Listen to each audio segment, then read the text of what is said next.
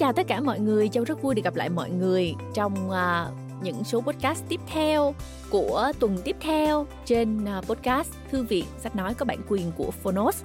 Và Phonos là ứng dụng sách nói cũng như là các nội dung âm thanh số như là tóm tắt sách, thiền, truyện ngủ.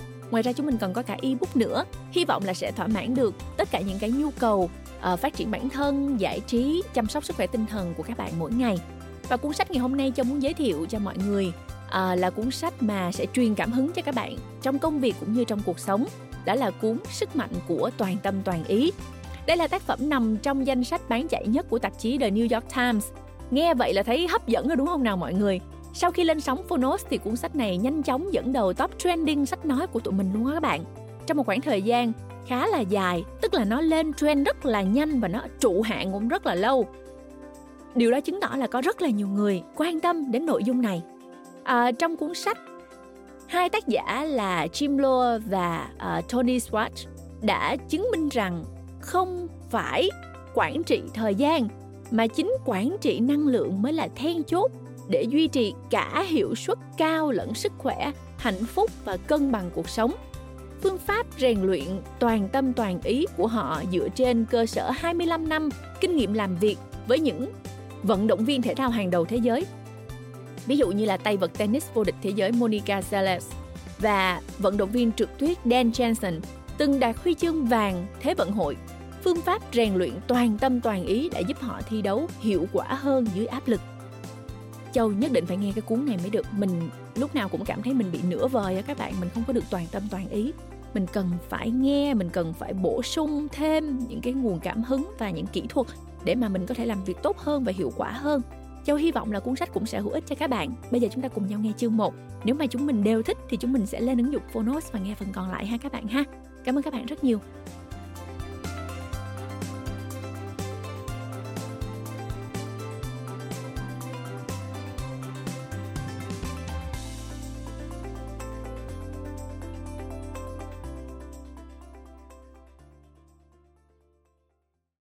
Bạn đang nghe từ Phonos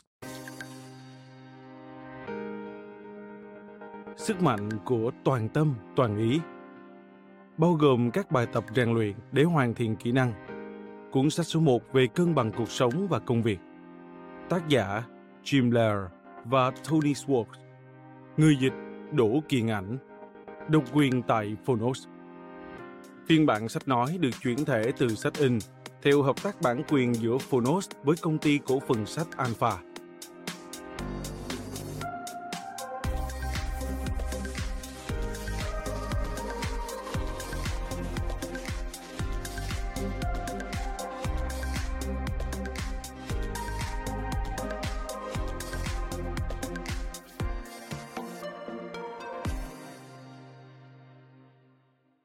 Sức mạnh của toàn tâm toàn ý.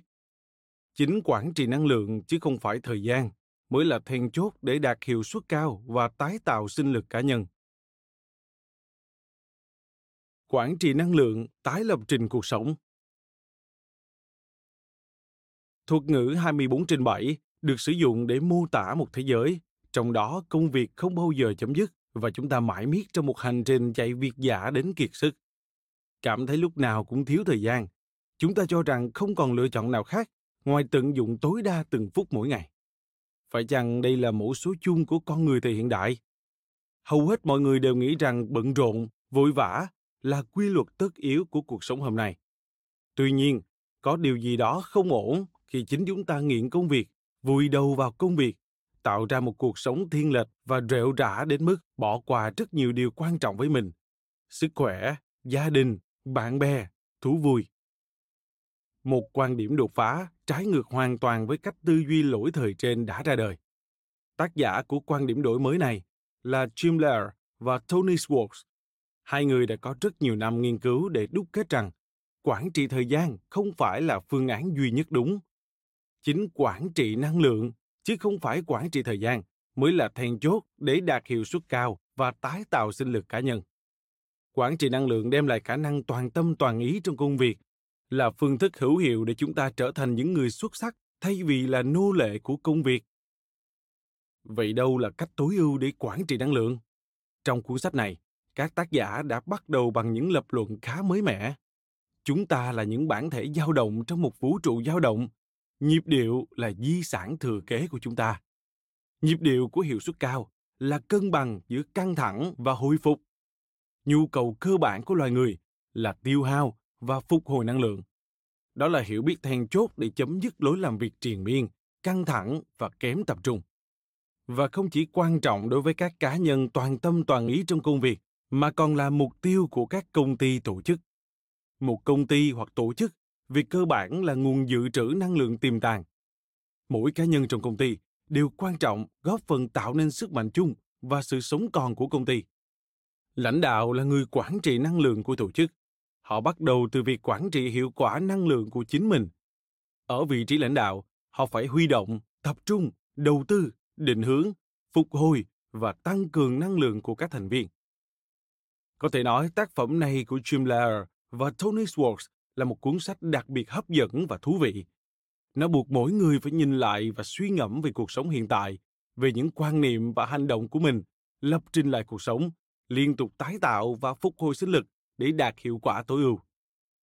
Phần cuối cuốn sách là phương pháp rèn luyện toàn tâm toàn ý. Đi hết cuộc hành trình khám phá sự toàn tâm toàn ý, hẳn bạn sẽ mong muốn bắt tay lập trình lại cuộc sống của chính mình với mục đích cung cấp cho độc giả cách nhìn mới mẻ về sự tập trung, tái tạo và tối ưu hóa sinh lực cá nhân, cùng với các cuốn như Sức mạnh của sự tập trung, Jack Canfield, Mark Victor Hansen, Les Howard, chuyên biệt để khác biệt, Anne Ryers, Alpha Books chọn dịch và xuất bản cuốn sách này. Xin trân trọng giới thiệu cùng quý độc giả. Hà Nội tháng 8 năm 2009, công ty cổ phần sách Alpha. Phần 1 động lực của sự toàn tâm toàn ý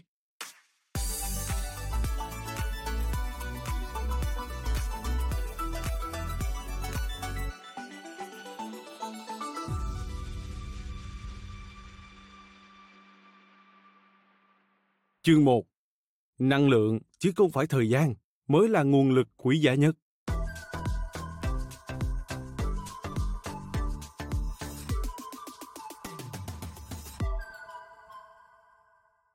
Chúng ta đang sống trong thời đại kỹ thuật số. Nhịp sống của mỗi người luôn hối hả, như ngọn lửa hừng hực không nghỉ, mỗi ngày bị chia nhỏ thành các bit và các byte.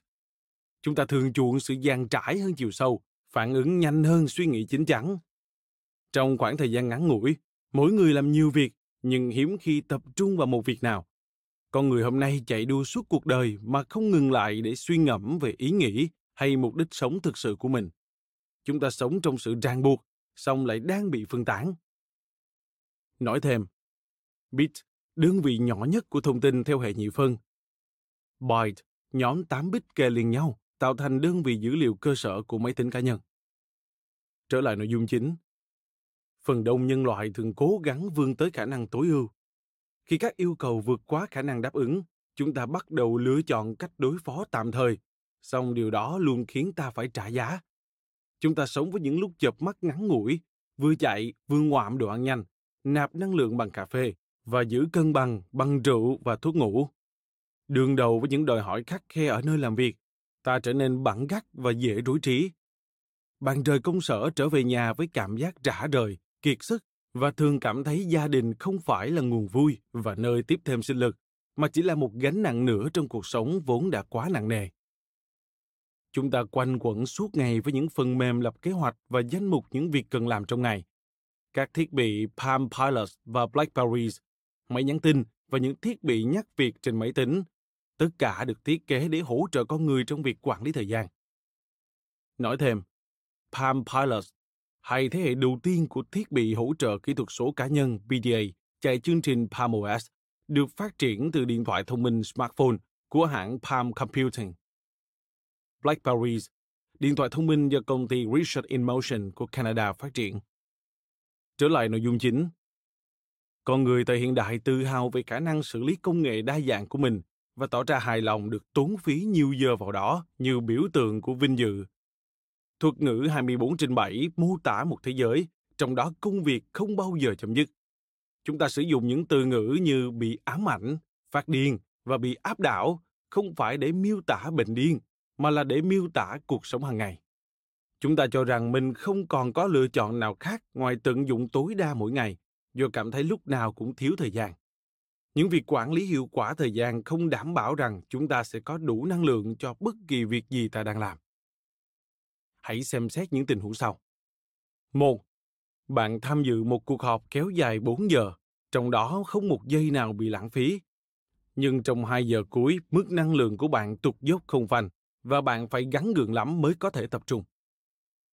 2. Bạn chạy đua với một ngày được lập trình làm việc 12 tiếng liền. Nhưng đến giữa ngày, năng lượng của bạn cạn kiệt. Bạn trở nên nóng nảy, cáu kỉnh, dễ bị kích động. 3. Bạn dự định dành thời gian để chơi với con khi về nhà vào cuối ngày. Những suy nghĩ về công việc đã choáng hết đầu óc đến nỗi bạn không bao giờ có thể dành toàn tâm trí cho con. 4. Bạn nhớ ngày sinh nhật của bạn đời mình. Máy tính của bạn và cả thiết bị Palm Pilot cũng nhắc bạn. Nhưng đến buổi tối bạn mệt đến nỗi không thể đi ra ngoài ăn mừng kỷ niệm sinh nhật. Năng lượng chứ không phải thời gian mới là thước đo cơ bản của hiệu suất cao. Nhận thức này đã thay đổi suy nghĩ của chúng tôi về động lực của hiệu suất cao bền vững. Nó cũng thúc đẩy những biến đổi đầy ấn tượng trong cách thức các khách hàng của chúng tôi kiểm soát cả cuộc đời lẫn sự nghiệp của họ. Mọi việc họ làm, từ tương tác với đồng nghiệp và ra những quyết định quan trọng cho đến việc dành thời gian cho gia đình, đều đòi hỏi năng lượng. Hiển nhiên là như vậy. Ta thường không chú ý đến tầm quan trọng của năng lượng trong công việc và cuộc sống riêng. Nếu không có đủ lượng, chất, trọng tâm và tác động của năng lượng cần thiết mọi hoạt động mà ta tiến hành sẽ bị tổn hại mỗi suy nghĩ cảm xúc và hành vi của ta đều dẫn đến hệ quả về mặt năng lượng hoặc tốt lên hoặc xấu đi thước đo cơ bản đối với cuộc sống của ta không phải là lượng thời gian sử dụng trong cuộc sống mà là mức năng lượng ta dành cho quãng thời gian mà ta có. Tiền đề của cuốn sách này và của chương trình tập luyện mà chúng tôi tiến hành hàng năm với hàng ngàn khách hàng rất đơn giản. Hiệu suất, sức khỏe và hạnh phúc được tạo lập trên cơ sở quản trị năng lượng thông minh. Không thể phủ nhận rằng có những ông sếp tồi, những môi trường công việc tệ hại, những mối quan hệ khó khăn và những khủng hoảng trong cuộc sống thực tế dù vậy, chúng ta có cách kiểm soát năng lượng tốt hơn là ta nghĩ. Số lượng giờ trong ngày là cố định, nhưng khối lượng và chất năng lượng mà ta có thể sử dụng thì không. Đó là nguồn lực quý giá nhất của mỗi người. Càng có trách nhiệm đối với năng lượng mà ta có thể cống hiến bao nhiêu, thì ta càng mạnh mẽ và hữu ích bấy nhiêu.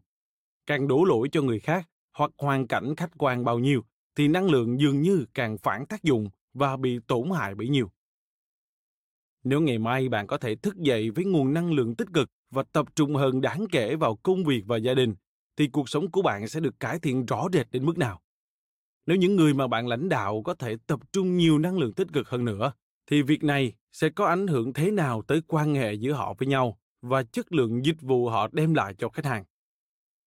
Các nhà lãnh đạo là những người quản lý năng lượng của tập thể trong các công ty, tổ chức và thậm chí cả trong gia đình. Họ truyền cảm hứng hoặc trái lại, làm nản lòng những người khác, trước hết ở chỗ họ quản lý năng lượng của chính mình hiệu quả ra sao.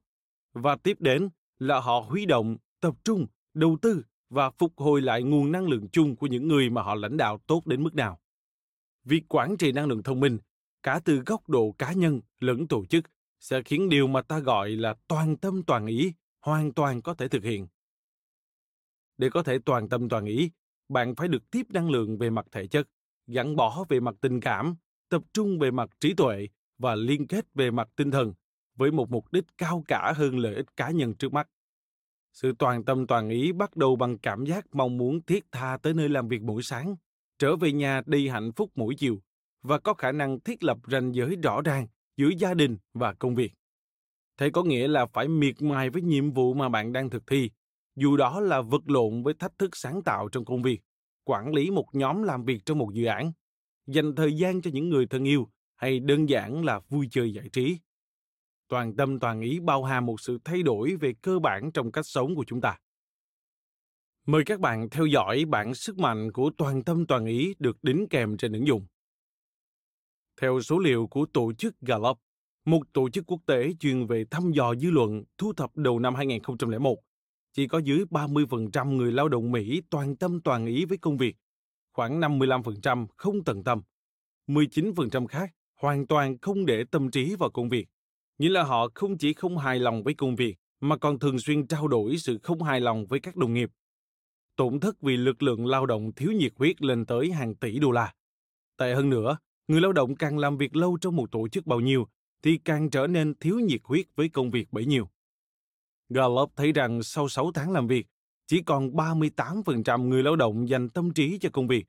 Sau 3 năm, con số này giảm xuống còn 22%. Hãy suy nghĩ về chính cuộc sống của bạn. Bạn có toàn tâm toàn ý với công việc không? Và những đồng nghiệp hoặc nhân viên của bạn thì sao? Trong thập kỷ vừa qua, chúng tôi ngày càng phải quan tâm nhiều hơn đến vô vàng cách thức phí phạm và sử dụng không đúng năng lượng của các khách hàng. Điều này bao gồm tất cả mọi thứ, từ thói quen biến ăn và không hồi phục được sức lực cho tới việc thiếu tập trung. Những bài học mà chúng tôi tìm kiếm để phổ biến trong cuốn sách này đã tỏ ra hết sức hữu ích trong việc quản lý cuộc sống của bản thân và lãnh đạo tổ chức của chúng tôi. Khi thực hiện theo các nguyên tắc quản trị năng lượng và quy trình thay đổi mà chúng tôi chia sẻ trong cuốn sách này, chúng tôi thấy mình đạt hiệu quả cao hơn nhiều, cả trong cuộc sống riêng lẫn nghề nghiệp, trong hành động và trong quan hệ công tác. Khi không theo các nguyên tắc đó, chúng tôi thấy thiệt hại ngay tức thì về hiệu suất công việc cũng như tác động của chúng tôi lên người khác. Điều này cũng xảy ra đúng như vậy đối với hàng chục ngàn khách hàng mà chúng tôi từng làm việc. Học cách quản trị năng lượng hiệu quả và thông minh hơn có sức mạnh biến đổi lạ thường đối với cá nhân cũng như tổ chức. Một phòng thí nghiệm sống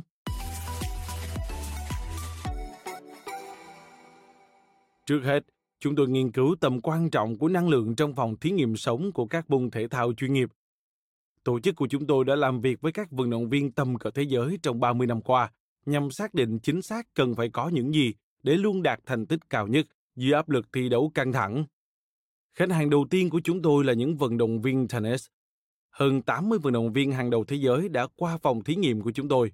Trong số họ có Pete Jim Courier, Aranza Sanchez Vicarino, Tom và Tim Guglikson, Shirley Bruguera, Gabriela Sabatini và Monica Seles. Những vận động viên này có đặc điểm chung là đều đang gắn vượt qua trở ngại và sự can thiệp của chúng tôi thường mang lại những thay đổi rất ấn tượng. Sau khi chúng tôi làm việc với họ, Sanchez Vicarino lần đầu tiên đã thắng giải Mỹ mở rộng và trở thành vận động viên hàng đầu trên thế giới cả đánh đơn lẫn đánh đôi. Và Sabatini lần đầu tiên và lần duy nhất đã đạt danh hiệu vô địch tại giải Mỹ mở rộng Brugueta nhảy vọt từ thứ 79 lên top 10 và giành hai danh hiệu vô địch tại giải Pháp mở rộng. Chúng tôi tiếp tục hướng dẫn cho các vận động viên điền kinh chuyên nghiệp ở nhiều môn thể thao khác.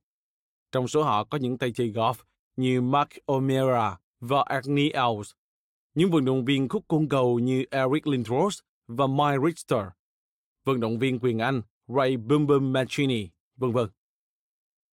Sự can thiệp của chúng tôi đến các vận động viên điền kinh độc đáo ở chỗ chúng tôi không phí thời gian tập trung vào các kỹ năng, kỹ thuật hoặc chiến thuật của họ.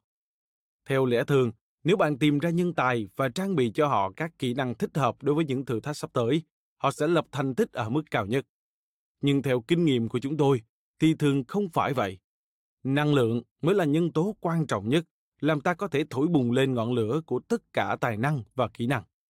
Tất cả các vận động viên đều là những người đặc biệt tài năng và đã được rèn luyện hoàn hảo khi đến với chúng tôi.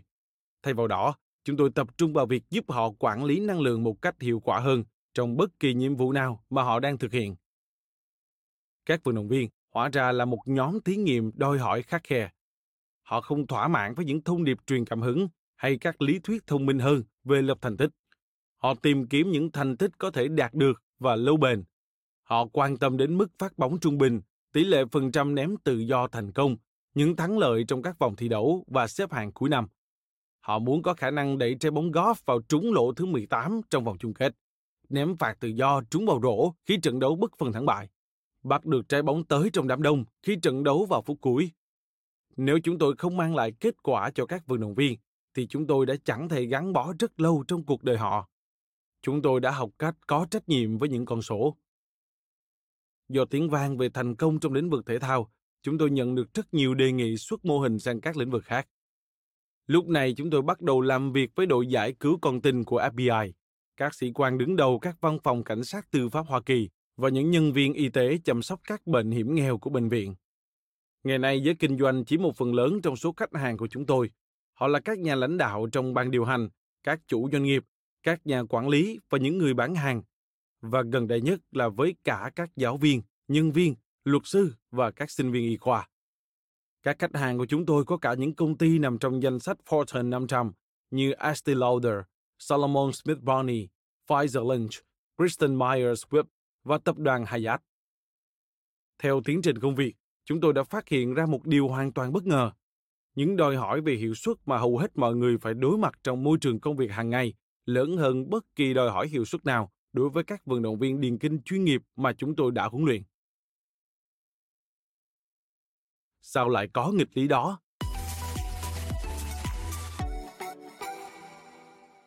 Điều này có vẻ bất thường, nhưng thực chất không phải vậy. Các vận động viên chuyên nghiệp thường phải bỏ ra 90% thời gian tập luyện để thi đấu trong 10% thời gian. Cả cuộc đời họ được lập trình cho việc phát triển, duy trì và phục hồi khối năng lượng mà họ cần để thi đấu trong những chu kỳ thời gian ngắn có tính chất tập trung. Trên thực tế, họ xây dựng thời gian biểu thường ngày rất chính xác để quản lý năng lượng trên tất cả mọi lĩnh vực hoạt động trong cuộc đời họ. Ăn và ngủ, làm việc và nghỉ ngơi, gợi ra các cảm xúc phù hợp, chuẩn bị về mặt tinh thần và luôn tập trung và thường xuyên liên kết với những sứ mạng mà họ đã tự đề ra cho mình. Mặc dù đa phần chúng ta dành rất ít hoặc không dành chút thời gian nào cho việc luyện tập theo hệ thống ở bất kỳ mức độ nào như vậy, chúng ta vẫn bị đòi hỏi làm việc với hiệu suất cao nhất trong 8, 10 hoặc thậm chí là 12 giờ đồng hồ mỗi ngày. Phần đông các vận động viên điền kinh còn được nghỉ sau mùa thi đấu 4 đến 5 tháng mỗi năm. Sau khi thi đấu dưới áp lực căng thẳng trong vòng dăm 3 tháng, một kỳ nghỉ sau mùa thi đấu sẽ cho các vận động viên khoảng thời gian đáng kể mà họ cần để nghỉ ngơi, chữa lành các chấn thương, lấy lại sức và tăng trưởng. Ngược lại, thời gian nghỉ sau mùa thi đấu của bạn có lẽ chỉ lên tới vài tuần nghỉ phép mỗi năm là cùng. Thậm chí ngay cả khi đó bạn chưa chắc đã được nghỉ ngơi và phục hồi đúng cách. Thường thấy hơn cả là bạn sẽ bỏ ra một ít thời gian nghỉ phép để trả lời email, kiểm tra hộp thư thoại của bạn và ngẫm nghĩ về công việc. Sau rốt, những vận động viên chuyên nghiệp có khoảng thời gian trung bình dành cho sự nghiệp thi đấu từ 5 đến 7 năm. Nếu họ quản lý tài chính tốt, họ thường có cuộc sống đầy đủ. Rất ít người trong số họ bị đặt dưới áp lực phải đi tìm một công việc khác. Ngược lại, bạn rất có thể phải làm việc từ 40 đến 50 năm mà không có giai đoạn nghỉ ngơi giữa chừng nào đáng kể. Căn cứ vào những thực tế khắc nghiệt đó, điều gì giúp bạn có khả năng làm việc ở mức tối ưu mà không phải hy sinh sức khỏe, hạnh phúc và niềm vui sống của bạn? Bạn cần phải toàn tâm, toàn ý. Thách thức để đạt được thành tích cao là phải quản lý năng lượng của bạn hiệu quả hơn trên tất cả mọi phương diện để đạt được mục đích có bốn nguyên tắc quản lý tâm điểm của quy trình thay đổi mà chúng tôi sẽ trình bày dưới đây. Và chúng rất quan trọng đối với việc tạo ra năng lực để sống một cuộc sống hữu ích toàn tâm toàn ý. Nguyên tắc 1. Toàn tâm toàn ý đòi hỏi sử dụng bốn nguồn năng lượng tách biệt nhưng có quan hệ với nhau. Thể chất, tình cảm, trí tuệ và tinh thần. Con người là những hệ thống năng lượng phức tạp và việc toàn tâm toàn ý không phải là phiến diện. Những năng lượng trong ta bao gồm thể chất, tình cảm, trí tuệ và tinh thần. Bốn động lực này rất quan trọng, không một động lực nào tự nó đã là đủ và từng động lực có ảnh hưởng tương tác rất lớn với nhau. Để làm việc ở mức độ tối ưu, chúng ta cần phải khéo léo quản trị từng thứ trong những năng lượng liên kết lẫn nhau này. Chiết đi bất kỳ đơn vị nào từ phương trình này đều làm mất đi khả năng kích thích tất cả mọi tài năng và kỹ năng. Năng lượng là mẫu số chung cho tất cả mọi phương diện trong cuộc sống của chúng ta. Năng lượng thể chất được đo bằng đơn vị số lượng từ thấp đến cao, và năng lượng tinh thần được đo bằng chất lượng tiêu cực đến tích cực. Đó là những nguồn năng lượng cơ bản của chúng ta, vì nếu không có đủ nhiên liệu dầu ốc tan thì không thể thực hiện được bất kỳ một nhiệm vụ nào. Nói thêm octane một hóa chất có trong xăng dầu chỉ số hóa chất này càng cao càng tốt cho những động cơ công suất lớn ở ngữ cảnh này, octane được dùng với nghĩa là chất tăng cường. Trở lại nội dung chính. Biểu đồ sau đây mô tả các động lực của năng lượng từ thấp đến cao và từ tiêu cực đến tích cực. Mời bạn tham khảo biểu đồ các động lực của năng lượng được đính kèm trên ứng dụng. Năng lượng càng độc hại và khó chịu bao nhiêu thì càng tạo hiệu suất thấp bấy nhiêu. Năng lượng càng tích cực và dễ chịu bao nhiêu thì càng có hiệu suất cao bấy nhiêu. Toàn tâm toàn ý và hiệu suất cao tuyệt đối chỉ có thể có tại phía góc tích cực cao trong biểu đồ trên. Tầm quan trọng của việc toàn tâm toàn ý thể hiện mạnh mẽ nhất trong những tình huống mà sự lơ là tâm trí sẽ gây hậu quả nặng nề. Hãy tưởng tượng thời khắc mà bạn đang đối mặt với một cuộc phẫu thuật mổ tim. Bạn muốn bác sĩ phẫu thuật của bạn ở phía góc năng lượng nào? Bạn cảm thấy thế nào nếu bác sĩ vào phòng mổ với tâm trạng tức giận, buồn nản và lo lắng, tiêu cực cao? Và thế nào nếu bác sĩ làm việc quá kiệt sức, kiệt lực và thất vọng, tiêu cực thấp? Nếu bác sĩ lơ là tâm trí, lờ đờ uể oải, nga nga, tích cực thấp. Hiển nhiên, bạn muốn bác sĩ phẫu thuật của bạn đầy sinh lực, tự tin và lạc quan, tích cực cao. Hãy tưởng tượng, cứ mỗi lần bạn quát mắng ai trong cơn giận dữ hoặc làm việc cẩu thả đối với một dự án, hoặc không tập trung hoàn toàn được vào nhiệm vụ đang thực hiện, thì đó chính là lúc bạn đang đẩy cuộc sống của người khác vào hiểm nguy. Bạn lập tức sẽ trở nên ít tiêu cực, ít cẩu thả hơn với cách quản lý năng lượng của mình. Ta tự thấy có trách nhiệm với những cách ta quản lý thời gian và với những gì liên quan đến tiền bạc của mình. Ta phải học cách tự thấy có trách nhiệm chí ít cũng ngang bằng như vậy đối với cách ta quản lý năng lượng thể chất, tình cảm, trí tuệ, tinh thần của mình. Nguyên tắc 2. Vì năng lượng sẽ tiêu hao đi cả khi bạn lạm dụng lẫn khi không tận dụng nó. Chúng ta phải bù đắp năng lượng tiêu hao bằng năng lượng phục hồi xen kẽ. Chúng ta hiếm khi cân nhắc xem mình đã tiêu hao bao nhiêu năng lượng vì nghiễm nhiên cho rằng năng lượng luôn có sẵn trong ta, không bao giờ cạn. Trên thực tế, những đòi hỏi tăng lên làm cạn kiệt dần nguồn năng lượng dự trữ, đặc biệt nếu không có nỗ lực dự trữ dần năng lượng để bù vào chỗ mất vì tuổi tác. Bằng cách tập luyện về mọi phương diện, chúng ta thực sự có thể làm chậm lại quá trình lão hóa thể chất, trí tuệ và làm sâu sắc thêm khả năng tình cảm và tinh thần của mình cho đến tận cuối đời. Trả lại, khi chúng ta sống trong cuộc sống tuyến tính, một chiều, hoặc tiêu hao năng lượng hơn mức ta có thể phục hồi được rất nhiều, hoặc phục hồi được nhiều hơn mức tiêu hao đi. Hậu quả cuối cùng là chúng ta bị suy sụp, cạn kiệt, hao mòn, mất kiên nhẫn, ốm đau và thậm chí là chết yểu. Thật đáng buồn, vì nhu cầu phục hồi thường được coi như bằng chứng của sự yếu sức hơn là một khía cạnh thiết yếu của việc duy trì hiệu suất. Kết cục là cả về phương diện cá nhân và tổ chức, chúng ta đều không lưu tâm gì tới việc phục hồi và tăng thêm dự trữ năng lượng của mình. Để duy trì nhịp sống khỏe mạnh trong đời mình, chúng ta cần học cách tiêu hao và phục hồi năng lượng hài hòa. Những người giàu có nhất, hạnh phúc nhất và hữu ích nhất thường có chung đặc điểm là khả năng hướng toàn tâm toàn ý vào những thử thách hiện hữu, nhưng cũng có thể tách mình khỏi chúng theo chu kỳ và cố gắng phục hồi năng lượng. Thế vào đó, phần đông chúng ta sống theo kiểu đang tham gia cuộc chạy đua marathon không có đích, tự đẩy mình tới những nỗ lực vượt xa mức sức khỏe do không tăng đủ năng lượng, hoặc là chúng ta không tránh khỏi mỏi mòn dần dần. Hãy mường tượng một chút về vẻ mặt của những vận động viên chạy đua đường dài, hốc hác, tái nhợt và vô cảm. Bây giờ hãy hình dung ra một vận động viên chạy nước rút như Marion Jones hoặc Michael Johnson. Những vận động viên chạy nước rút trông mạnh mẽ, tràn đầy sinh lực và háo hức thúc đẩy mình vượt lên giới hạn của mình. Lời giải thật đơn giản. Bất kể đòi hỏi căng thẳng đến mức nào đối với họ, vạch đích rất rõ ràng là 100 hoặc 200 mét trên đường đua. Chúng ta cũng vậy, cần phải học cách sống cuộc đời ta như một chuỗi các cuộc đua nước rút, toàn tâm toàn ý với những chu kỳ thời gian, và sau đó hoàn toàn tách khỏi chúng và cố gắng phục hồi năng lượng trước khi bật ngược trở lại trận chiến đối mặt với bất kỳ thử thách nào. Thể xác và tâm trí là một. Những chỉ số chính của khả năng thể chất là sức mạnh, sự bền bỉ, sự linh hoạt và khả năng phục hồi nhanh. Nhưng chỉ số đó cũng chính là chỉ số của khả năng tình cảm, trí tuệ và tinh thần. Về mặt tình cảm cũng đúng như vậy. Tính linh hoạt của tình cảm phản ánh khả năng hành động tự do và tương thích với nhiều loại cảm xúc, thay vì phản ứng cứng nhắc hoặc tự vệ. Khả năng phục hồi tinh thần nhanh là khả năng nhanh chóng rũ bỏ được các cảm giác thất vọng, bực bội và thậm chí mất mát sự bền bỉ trí óc là thước đo khả năng duy trì tập trung bất kỳ lúc nào. Trong khi đó, sự linh hoạt của trí óc được đo bằng khả năng hành động giữa lý trí và trực giác để bao quát nhiều quan điểm hơn.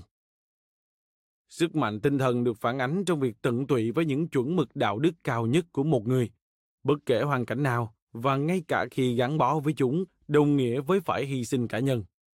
Trái lại, sự linh hoạt tinh thần phản ánh thái độ khoan hòa đối với các chuẩn mực đạo đức và đức tin không giống với chuẩn mực và đức tin của mình, khi mà các chuẩn mực và đức tin đó không hại gì cho người khác. Tóm lại, để toàn tâm toàn ý, cần sức mạnh, sự bền bỉ, sự linh hoạt và khả năng phục hồi nhanh về mọi phương diện. Nguyên tắc 3. Để phát triển khả năng, chúng ta phải cố gắng vượt qua những giới hạn thông thường của mình, luyện tập theo phương pháp hiệu quả mà các vận động viên giỏi nhất thường tập luyện. Sự căng thẳng không phải là kẻ thù trong đời ta. Trả lại, nó là mấu chốt của sự phát triển. Để tăng cường sức mạnh cơ bắp, chúng ta phải căng cơ có phương pháp, tiêu hao năng lượng vượt mức bình thường. Làm như vậy thực chất gây ra các vết rách li ti trong các sợi cơ. Cuối phiên tập, khả năng hoạt động giảm đi. Nhưng nếu cho cơ bắp 24 đến 48 giờ để phục hồi, thì nó sẽ mạnh mẽ hơn lên và có khả năng xử lý tác nhân kích thích tiếp theo tốt hơn. Trong khi hiện tượng tập luyện này đã được áp dụng rộng rãi để phát triển sức mạnh thể chất, nó cũng liên quan không kém tới việc tăng cường sức mạnh cơ bắp trên mọi phương diện trong cuộc sống, từ sự thấu cảm và kiên nhẫn tới tập trung và sáng tạo, tới tính liêm chính và tận tâm. Cái gì ứng dụng được cho cơ thể thì cũng ứng dụng được tương tự cho cuộc sống trên những phương diện khác. Nhận thức này vừa làm đơn giản hóa, vừa thay đổi phương thức chúng ta tiếp cận với những rào cản trên con đường của mình. Chúng ta phát triển khả năng tình cảm, trí tuệ và tinh thần bằng chính cách thức của chúng ta phát triển khả năng thể chất. Chúng ta trưởng thành về mọi mặt bằng cách tiêu hao năng lượng vượt mức bình thường mà ta có và sau đó hồi phục lại. Để mặt cơ bắp hoạt động với nhu cầu thông thường thì nó không thể nở nang. Càng để lâu, thậm chí nó sẽ lấy mất sức mạnh nhân tố hạn chế trong việc tăng cường bất kỳ loại cơ bắp nào là việc rất nhiều người trong chúng ta rút lui ngay khi có dấu hiệu nhỏ nhất của sự đau đớn khó chịu. Để đáp ứng được nhu cầu ngày càng tăng trong cuộc sống, chúng ta phải học cách tích lũy và tăng cường sức lực ở bất kỳ chỗ nào mà khả năng của chúng ta chưa đủ. Bất kỳ loại căng thẳng nào gây ra đau đớn khó chịu đều có tiềm năng làm tăng khả năng của chúng ta về mặt thể chất, tình cảm, trí tuệ, tâm hồn, miễn là sau nó có sự phục hồi đầy đủ. Như Nisha đã nói, những gì không giết chết được ta sẽ làm cho ta mạnh mẽ hơn lên.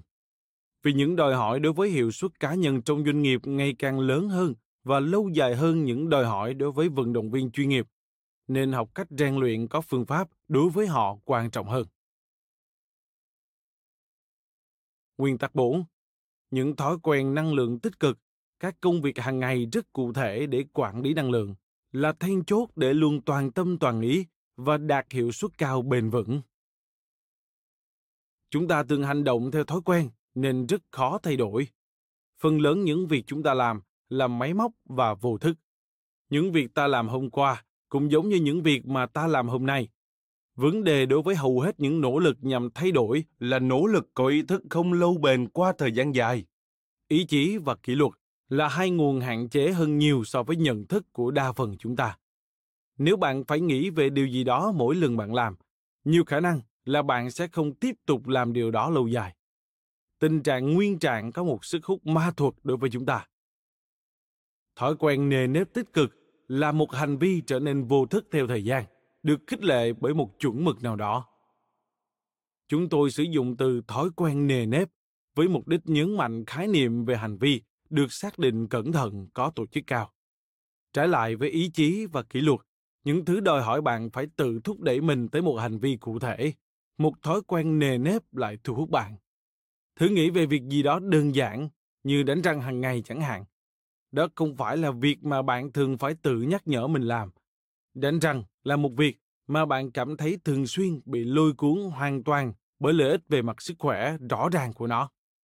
Bạn thường làm việc này do sự dẫn dắt vô thức, không cần nhiều nỗ lực nhận thức hoặc lưu tâm. Sức mạnh của các thói quen nề nếp là ở chỗ, chúng đảm bảo rằng ta sử dụng năng lực ý thức ở mức ít nhất có thể ở những nơi không cần thiết để ta tự do tập trung nguồn năng lượng có sẵn của mình vào những lĩnh vực có tính sáng tạo và nâng cao chất lượng hãy nhìn vào bất kỳ quãng đời nào mà bạn hoạt động luôn hiệu quả bạn sẽ thấy rằng những thói quen nề nếp nhất định đã giúp cho điều đó thành hiện thực. Nếu bạn ăn uống lành mạnh, chắc hẳn vì bạn đã tạo dựng một thói quen đối với các loại thực phẩm mà bạn mua và những món ăn mà bạn gọi tại nhà hàng. Nếu bạn khỏe mạnh, chắc hẳn vì bạn có thời gian luyện tập đều đặn. Nếu bạn thành công trong công việc bán hàng, chắc hẳn vì bạn có sự chuẩn bị trong đầu theo thói quen đối với những dịp cần thiết và luôn có thái độ tích cực khi đối mặt với sự từ chối nếu bạn quản lý người khác hiệu quả, có lẽ bạn có cách phản hồi ý kiến để mọi người cảm thấy đang được thử thách, chứ không phải đe dọa. Nếu bạn gắn bó chặt chẽ với bạn đời và con cái mình, chắc hẳn bạn có thói quen dành thời gian cho họ. Nếu bạn duy trì được năng lượng tích cực ở mức cao, mặc dù công việc, đòi hỏi đặc biệt khắc khe, chắc chắn bạn có cách để đảm bảo phục hồi sức lực vào lúc này hay lúc khác. Tạo ra những thói quen tích cực là phương thức có tác động mạnh nhất mà chúng tôi tìm ra để quản trị năng lượng hiệu quả, giúp ích cho việc toàn tâm toàn ý. Quy trình thay đổi.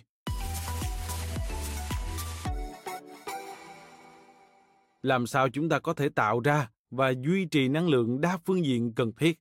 Đặc biệt là khi những nhu cầu đòi hỏi trong cuộc sống tăng lên, mà khả năng của chúng ta tất yếu giảm đi vì tuổi tác chúng tôi thấy rằng việc thực hiện những thay đổi dài lâu là một quy trình gồm ba bước mà chúng tôi gọi là mục đích, sự thật, hành động. Cả ba bước này đều cần thiết và liên quan đến nhau. Bước thứ nhất trong quy trình thay đổi chúng ta là xác định mục đích, đối diện với những thói quen và bản năng giữ nguyên nguyên trạng. Chúng ta cần cảm hứng để thực hiện những thay đổi. Thách thức đầu tiên là phải trả lời câu hỏi, cần phải sử dụng năng lượng của mình theo cách nào để nhất quán với những chuẩn mực cao nhất của bản thân. Hậu quả của việc sống nhịp sống lệch lạc là ở chỗ chúng ta hầu như không dành thời gian suy ngẫm về điều mà chúng ta coi trọng nhất, hoặc đặt những ưu tiên đó lên hàng đầu và là trọng tâm. Phần đông chúng ta dành thời gian để phản ứng với các khủng hoảng tức thì và đáp lại mong muốn của những người khác hơn là để lựa chọn một cách có cân nhắc và có ý thức rõ ràng về điều quan trọng nhất đối với bản thân trong giai đoạn này, chúng tôi hướng tới mục đích giúp đỡ các khách hàng nêu ra những chuẩn mực quan trọng nhất trong cuộc sống của họ để xác định viễn cảnh cho chính họ, cả về bản thân cũng như nghề nghiệp.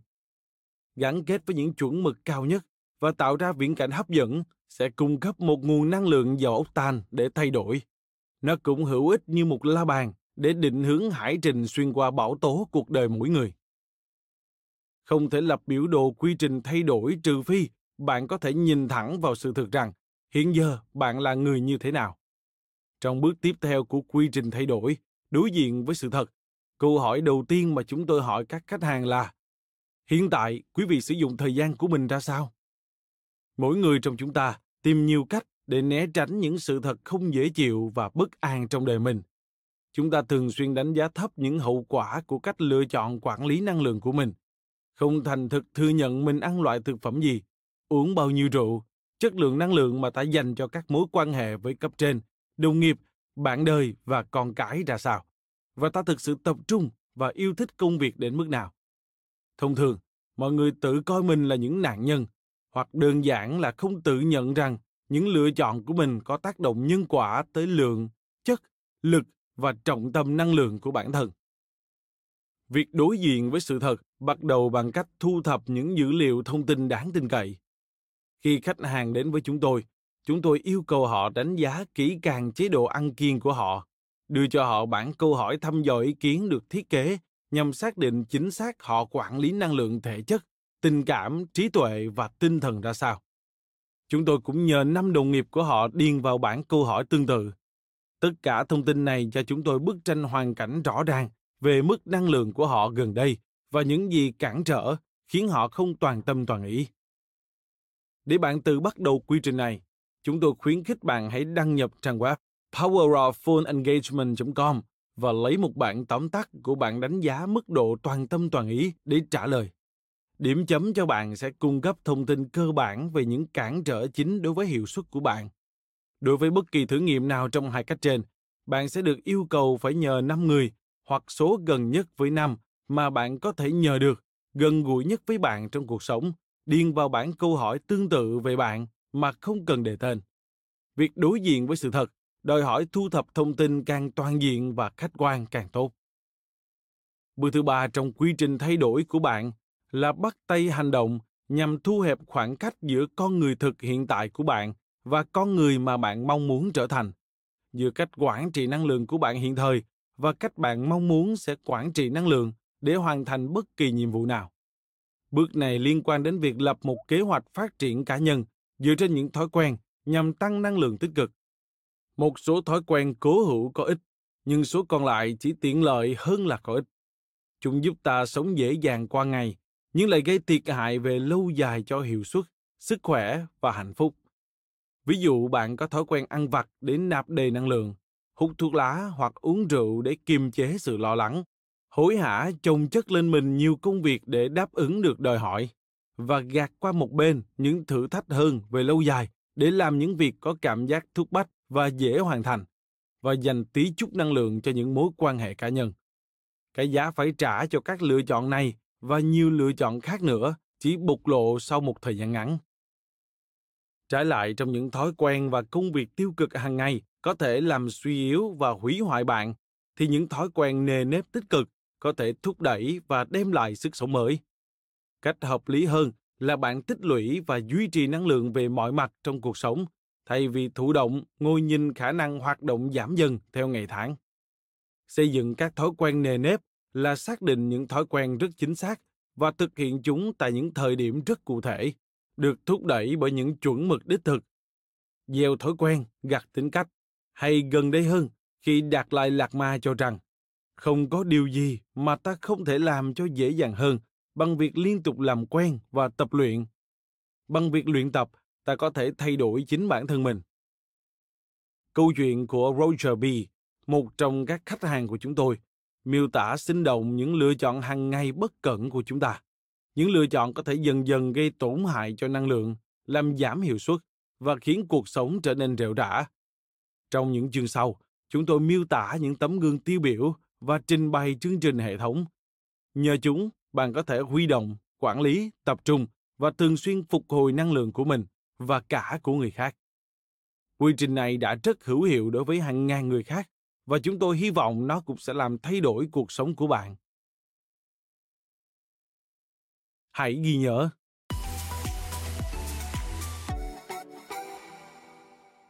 Một, chính quản trị năng lượng mới là tiền đề cơ bản của hiệu suất chứ không phải quản trị thời gian hiệu suất dựa trên việc quản trị năng lượng tốt 2.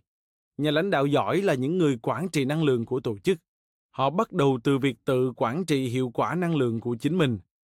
Ở vị trí lãnh đạo, họ phải huy động, tập trung, đầu tư, định hướng, phục hồi và tăng cường năng lượng của những người khác. 3. Sự toàn tâm toàn ý là tình trạng năng lượng hữu ích nhất cho hiệu suất. 4. Nguyên tắc 1. Toàn tâm toàn ý đòi hỏi phải sử dụng bốn nguồn năng lượng riêng rẽ nhưng lại có quan hệ với nhau. Thể chất, tình cảm, trí tuệ và tinh thần. 5. Nguyên tắc 2. Vì năng lượng sẽ tiêu hao đi cả khi lạm dụng lẫn khi không tận dụng nó. Chúng ta cần phải bù đắp tiêu hao năng lượng bằng cách phục hồi năng lượng xen kẽ. 6. Nguyên tắc 3. Để phát triển khả năng, chúng ta phải nỗ lực luyện tập theo đúng phương pháp của những vận động viên giỏi nhất. 7. Nguyên tắc 4. Những thói quen năng lượng tích cực, những công việc hàng ngày rất cụ thể để quản trị năng lượng là then chốt đối với việc toàn tâm toàn ý và hiệu suất cao bền vững. 8. Việc thực hiện thay đổi lâu dài cần tiến hành theo quy trình 3 bước. Xác định mục đích, đối diện với sự thật và bắt tay hành động. Cảm ơn bạn đã lắng nghe podcast Thư viện Sách Nói. Tải ngay ứng dụng Phonos để nghe trọn vẹn sách nói của kỳ này bạn nhé. Hẹn gặp lại bạn trong các podcast sau.